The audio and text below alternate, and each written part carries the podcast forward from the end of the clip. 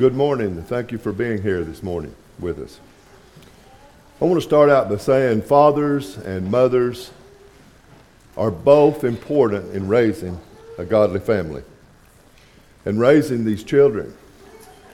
However, this is a day that the world has set aside to honor our mothers. And I want to focus on them for a short time this morning.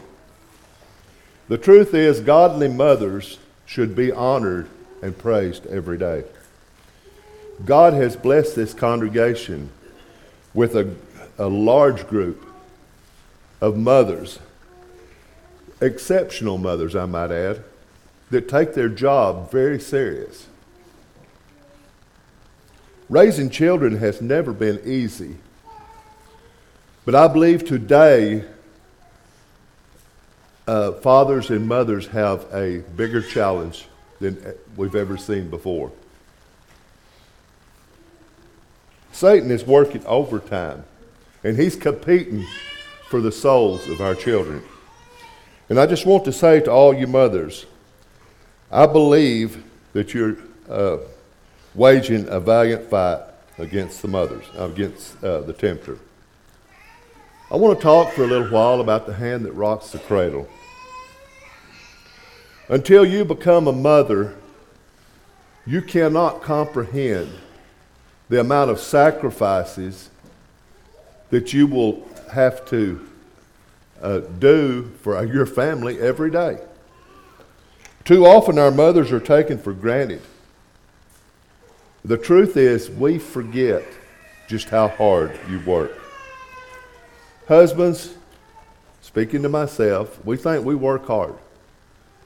But if you think that you work hard, you ought to try being a mother.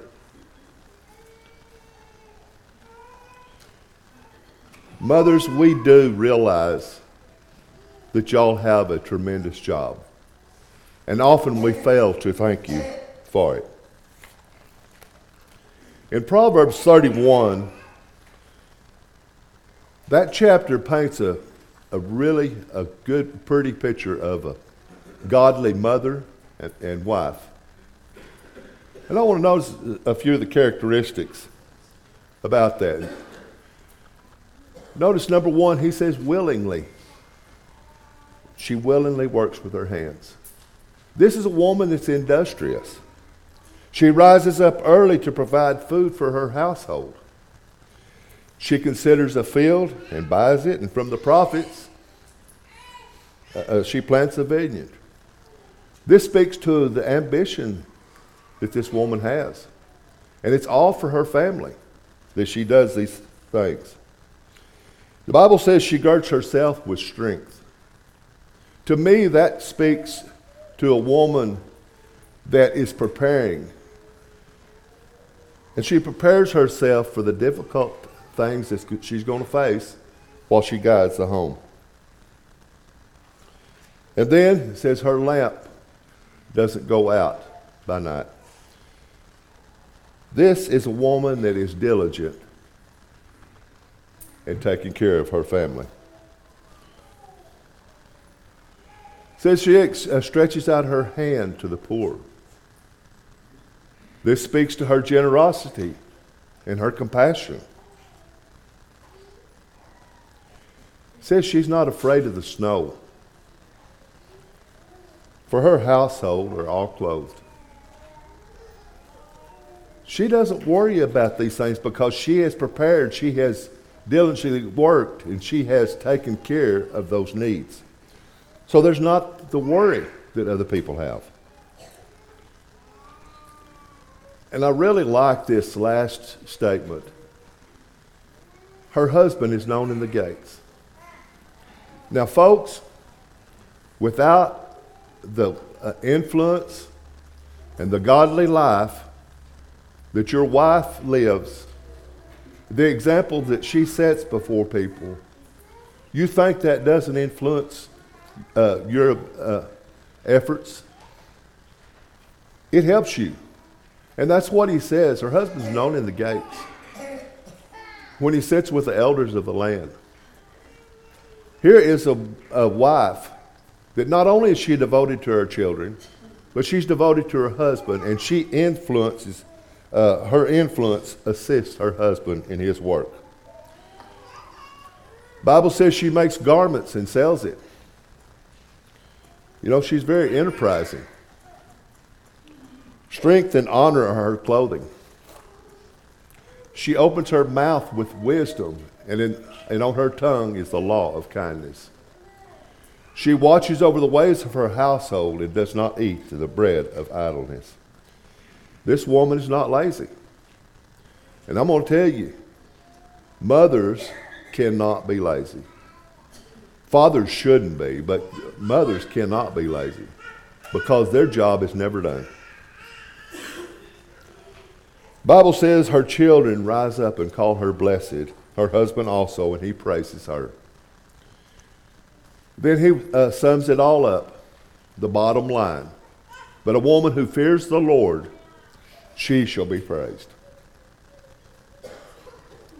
A number of years ago, Glen Campbell wrote a song, The Hand That Rocks the Cradle Rules the World.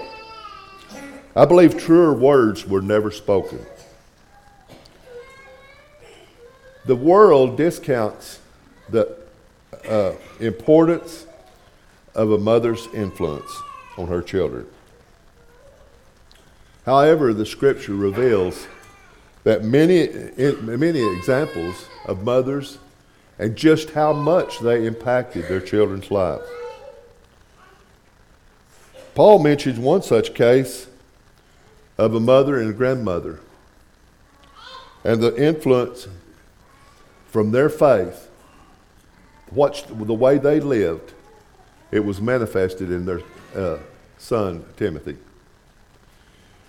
Paul said in 2 Timothy 1, verse 5, When I call to remembrance the genuine faith that is in you, which dwelt first in your grandmother Lois and your mother Eunice, and I am persuaded is in you also.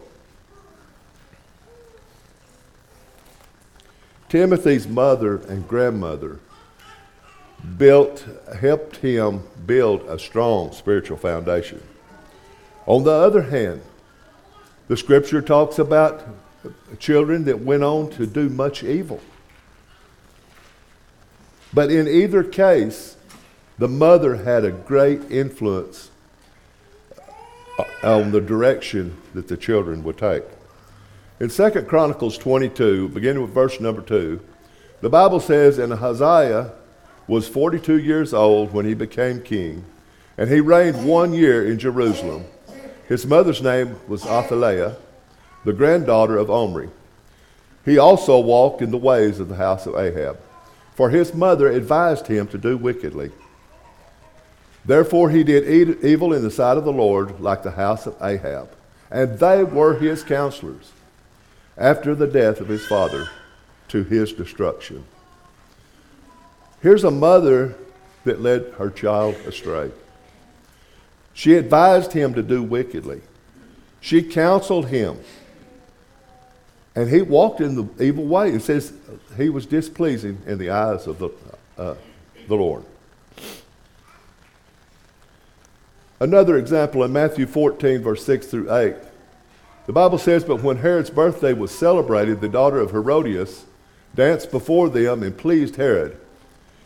Therefore, he promised uh, with an oath to give her whatever she might ask. So she, being prompted by her mother, said, Give me John the Baptist's head here on a platter. Can you imagine a mother that's so wicked and counsel a child to, to follow in her footsteps? However, those two, th- uh, two examples that I wanted to cite shows that uh, a mother can be uh, influence for good or influence for evil. But I don't mention these two negative things to distract from honoring our mothers this morning, but merely to show the importance of a mother's counsel and just how much influence that they have over their children. I believe a mother has so much influence over her child because simply because of the fact she, she spends so much time with them. Children see the way their mother uh, conducts themselves every day, how they handle difficult situations.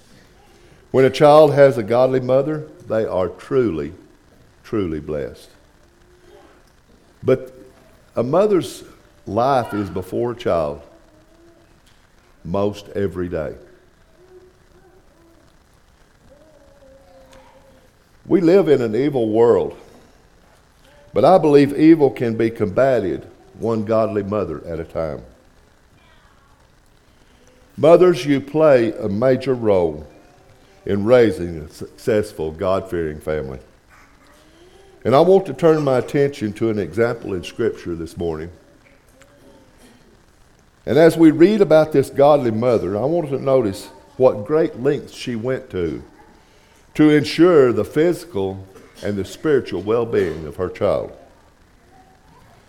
To pick up on the, uh, give a little background, the Jews was in uh, the land of Egypt, and they were multiplying rapidly. And Pharaoh, that didn't know, uh, that uh, arose that didn't know these people, was afraid of them because they was getting, uh, the population was getting so big that they outnumbered them. And they was worried that uh, they was going to be taken over by them.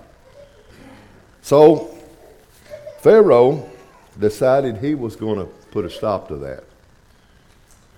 And he made a decree that he was going to uh, kill the male children. In Exodus 1, verse 22, the Bible says, So Pharaoh commanded his people, saying, Every son that who is born you shall cast into the river, and every daughter you shall save alive.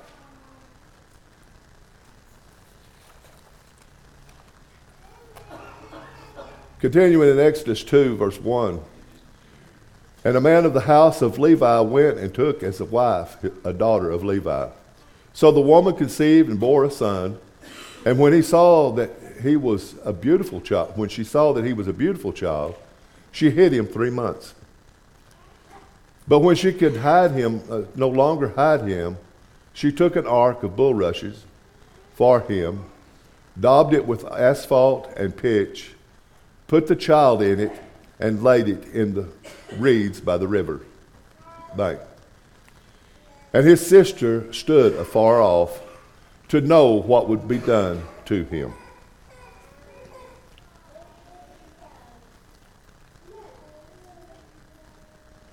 Then the daughter of Pharaoh came down to bathe at the river, and her maidens uh, walked along the riverside. And when he, uh, she saw the ark among the reeds, she sent her maid to get it. And when she opened it, she saw the child, and behold, the baby wept. So she had compassion on him and said, This is one of the Hebrews' children. Then his sister said to Pharaoh's daughter, Shall I go and call a nurse for you from the Hebrew, Hebrew women, that she may nurse the child for you?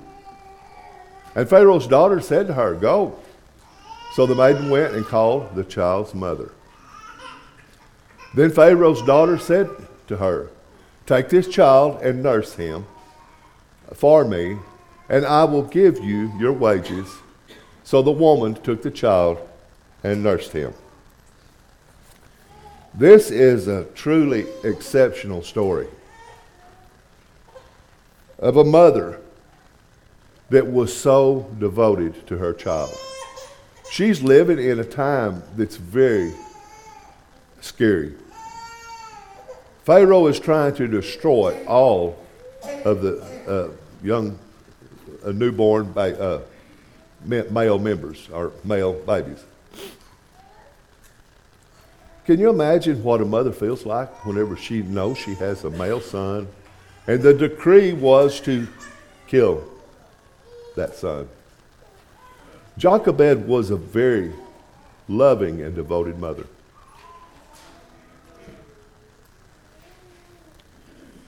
She was courageous. What she did was all about her child and his well being even if it put her own life in danger. She was a planner. With God's guidance, she devised a plan to save the baby's life. And she carried out that plan very well. The execution of that plan was impeccable. She was Moses' teacher, counseling him of the ways of the Lord, all the while as she was raising Moses for Pharaoh's daughter, so to speak. She was counseling him all along while she was raising him. Do you think that it was by accident that this mother strategically put the baby in a, this uh, little boat, put it in the, the river so he could be found? There's no doubt that she thought, well, if Pharaoh's daughter comes down and sees this baby, the natural instincts would kick in and she would desire to have that child for her own, thus saving the baby's life. Do you think that Moses' sister stayed by real close without being coached? Do you think that his sister, on the spur of the moment, went up to Pharaoh's daughter and says, Would you like for me to call somebody to, to nurse this baby? for you?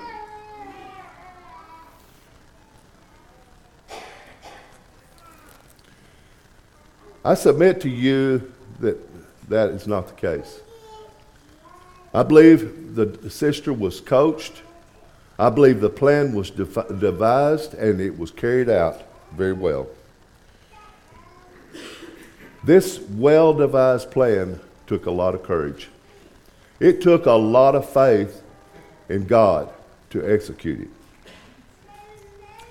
It was not by accident that Moses refused to be called the son of Pharaoh's daughter when he was older, but chose to suffer with his people rather than enjoy the pleasures that was afforded by being Pharaoh's uh, son. How do you figure Moses come up with that idea? Like I said before, Moses' mother was a teacher. She taught him all the time that she was raising him for Pharaoh's daughter. Not only was Jochebed a devoted mother that loved her child, she planned for his success. She was his teacher and molded his character. Was she successful? Absolutely. God chose Moses to lead the children of Israel out of Egyptian bondage. Moses received the law of God at Mount Sinai. At God's command, he led the multitude of people through the Red Sea away from Pharaoh's army, army and brought them to safety. He led them for 40 years in the wilderness. And after that 40 years, he brought uh, the children of Israel back to the borders of Canaan. A land that was promised to Abraham, which God said, I'm going to give that to your descendants. We read about another mother. Her name was Elizabeth. Her son was John the Baptist, and he was called by God to be a, a forerunner before the Messiah to prepare and ready the people's heart for his coming. And no doubt Elizabeth was an outstanding woman. And I believe she was instrumental in instilling, instilling this into her son. I believe she sought to do God's will. And she taught that to Timothy. I mean, to John the Baptist. The Bible says in Luke 1 beginning with verse number 13. And the angel said unto him, Do not be afraid, Zacharias, for your prayer is heard, and your wife Elizabeth will bear a son, and you shall call his name John. And he will, uh, and you will have joy and gladness, and many will rejoice at his birth, for he will be great in the sight of the Lord. And shall drink neither wine nor strong drink. He will also be filled with the Holy Spirit even from his mother's womb. And he will turn many of the children of Israel to the Lord their God. And he will also go before him in the spirit and power of Elijah, to turn the hearts of the fathers to the children, and the disobedient to the wisdom of the just, to make ready a people prepared for the Lord. John the Baptist had a purpose, and I believe his mother was instrumental in helping uh, get him, prepare him for this. This was what God wanted. And he had, uh, uh, John was entrusted to Elizabeth because she was a godly woman. And I believe that she helped John be prepared for his job. I want to talk about one other mother. Her name was Mary. She must have been a truly exceptional woman. For God entrusted Jesus to her. God entrusted a Savior for her to raise. Have you ever thought about how hard that would be? Here is the Son of God, and she is to raise him and prepare him for what he's, what's coming.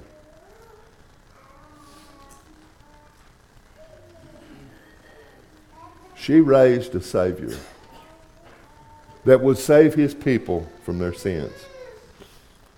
In Matthew 1, verse 18 through 21, the Bible says, Now the birth of Jesus was as follows. After this, uh, Mary, uh, after his mother Mary was betrothed to Joseph, before they came together, she was found with child of the Holy Spirit. Then Joseph, her husband, being a just man, and not wanting to make a public example, was minded to put her away secretly. But while he thought about these things, behold, the angel of the Lord appeared to him in a dream, saying, Joseph, son of David, do not be afraid to take to you Mary, your wife, for that which is conceived in her is of the Holy Spirit. And she will bring forth a son, and you shall call his name Jesus, for he will save his people from their sins.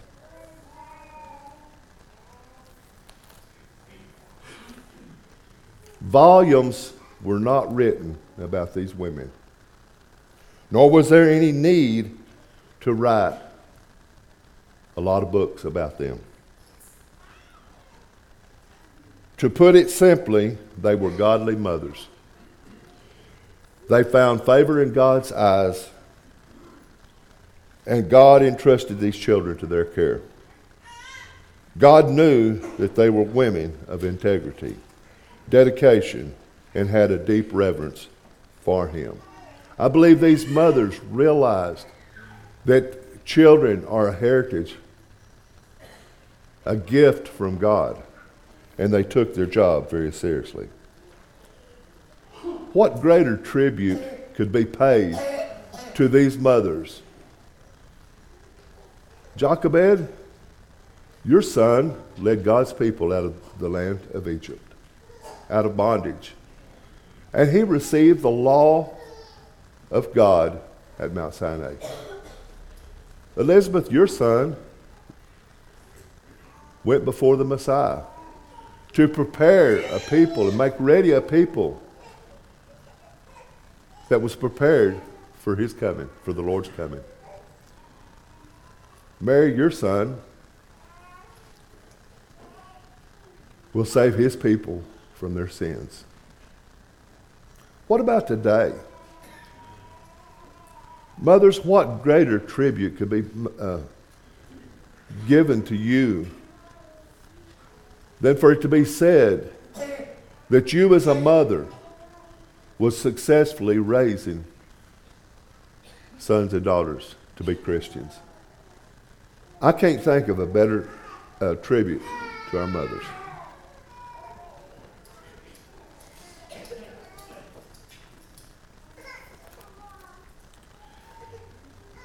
As a mother, it's easy to become weary. It's easy to get frustrated.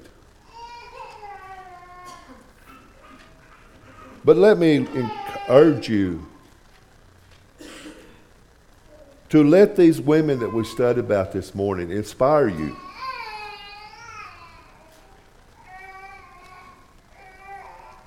Notice how they persevered, how they stayed focused, and how they remained strong in the face of adversity. Remember, you play a key role in raising godly children.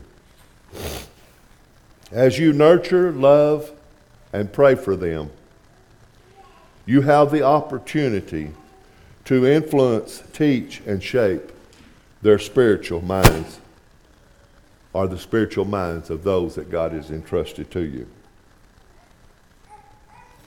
And finally, remember your faith and your influence is a lifelong journey.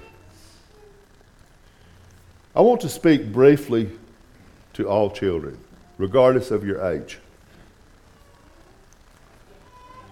Solomon said in Proverbs 30, verse 11, There's a generation that curses its father and does not bless its mother. He says, Listen to your father who begot you, and do not despise your mother when she is old.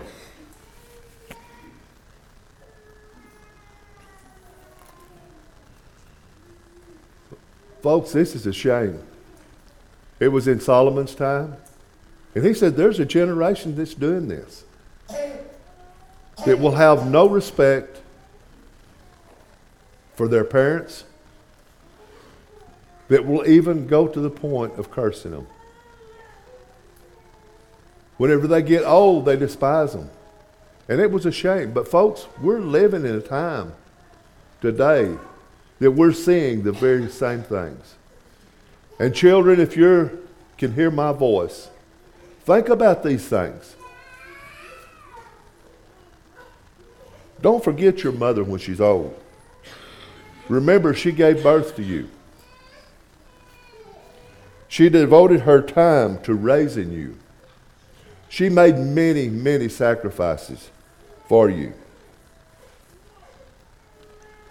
And they went from birth, they began at birth, and they went all the way to adulthood and maybe even further than that. She deserves your love and your respect. As I bring my thoughts to a close this morning, I just want to say, God bless you, mothers. We pray that you will continue to shine God's light in this evil and dark and broken world. That's the thoughts of the morning. We never like to close the service without giving everyone the opportunity to respond to the invitation of the Lord. Jesus says, Come unto me, all you that labor and are heavy laden, and I will give you rest. Jesus is the great healer.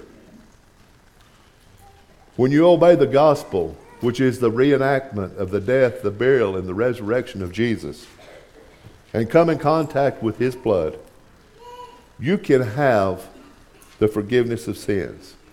And every sin that you've ever committed will be washed away. Baptism for the remission of sins will, uh, uh, will clear your conscience, give you a clear conscience, and it will write your name in the book of life.